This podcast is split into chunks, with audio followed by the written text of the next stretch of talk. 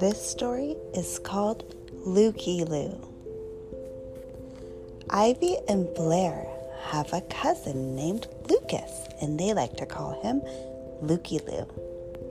And Lukey's favorite color in the whole wide world is orange. And he also likes Star Wars. So most days he wears orange clothes or Star Wars clothes or both. And he likes to say cute things like, presents are only for birthdays and Christmas, and I'm okay with that. And his cousins, Ivy and Blair, think he's so funny and they like to quote him and say what he likes to say. And the three of them do like some of the same things. They all like fairies and fairy gardens. And they love to look for fairies when they're out on, say, a bike path or in the garden. And one time, Lucas was visiting Ivy and Blair at their house, and they decided to go look for fairies. And luckily, Ivy and Blair's mommies knew just where the fairies live. There's a special path that they live on and it looks like any other path. So there's trees and flowers and places to walk or run or ride your bike.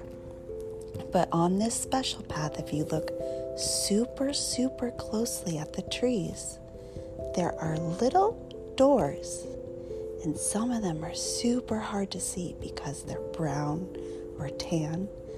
But if you look closely, there's even some pink and purple and red and yes, even an orange door. And these teeny tiny doors have teeny tiny little locks, and they're always closed because fairies like to sleep during the day. Mommy thinks that they're scared of people. Ivy and Blair think maybe they're just kind of shy. Lucas thinks they like the night air and the quiet, quiet time they can go out and fly around with the bugs and butterflies in the quiet air. So the three of them took their scooters and their bikes and they went to the path. And mommy and the aunt came with them and they rode up and down looking and looking. And sure enough, they found the little fairy doors. And mommy said, Shh, you have to go up really quietly. Maybe one day we can see them if we're super, super duper quiet. So the three of them tiptoed up to the fairy doors and they did a really quiet knock. But there was no sound inside. They put their little ears up to the doors, but they couldn't hear anything. So they figured either the fairies weren't home or they were sleeping and waiting for the people to leave so that they could come out. And sometimes they even called to them and they said, Hello, little fairies. We know you're in there. We're really nice. We won't hurt you. We just want to say hi and see you. And sometimes they thought they could hear a little rustling around inside, but they weren't sure. And once, Blair swore she heard a little door close behind her. And they all whipped their heads around, but they didn't see anything.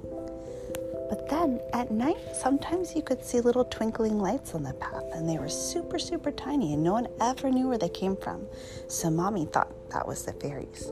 So she decided, hey, you guys, let's leave them a little gift. So they went home and got little, little pieces of paper.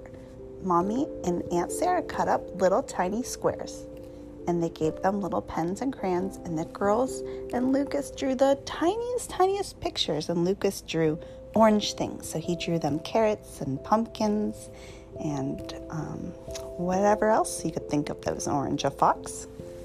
So he drew orange things, and the girls drew all sorts of rainbow colors.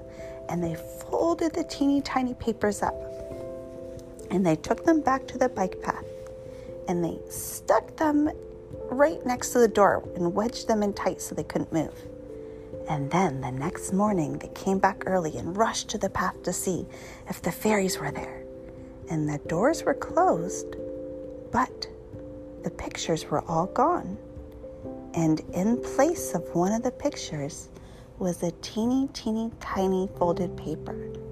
And when they carefully unfolded the paper, it said, Thank you for your art in the most beautiful handwriting they had ever seen. And as they unfolded the paper completely, glitter poured out. And they thought, this must be the fairy's thank you note. We think the fairy wrote it for us. And from that day on, they would make little artwork and little presents and leave them for the fairies.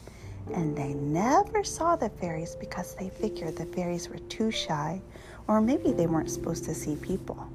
But either way, occasionally they would find little painted acorns or the teeniest, tiniest little flowers left for them, or even little notes. And they collected them in a little treasure box in their rooms. The end.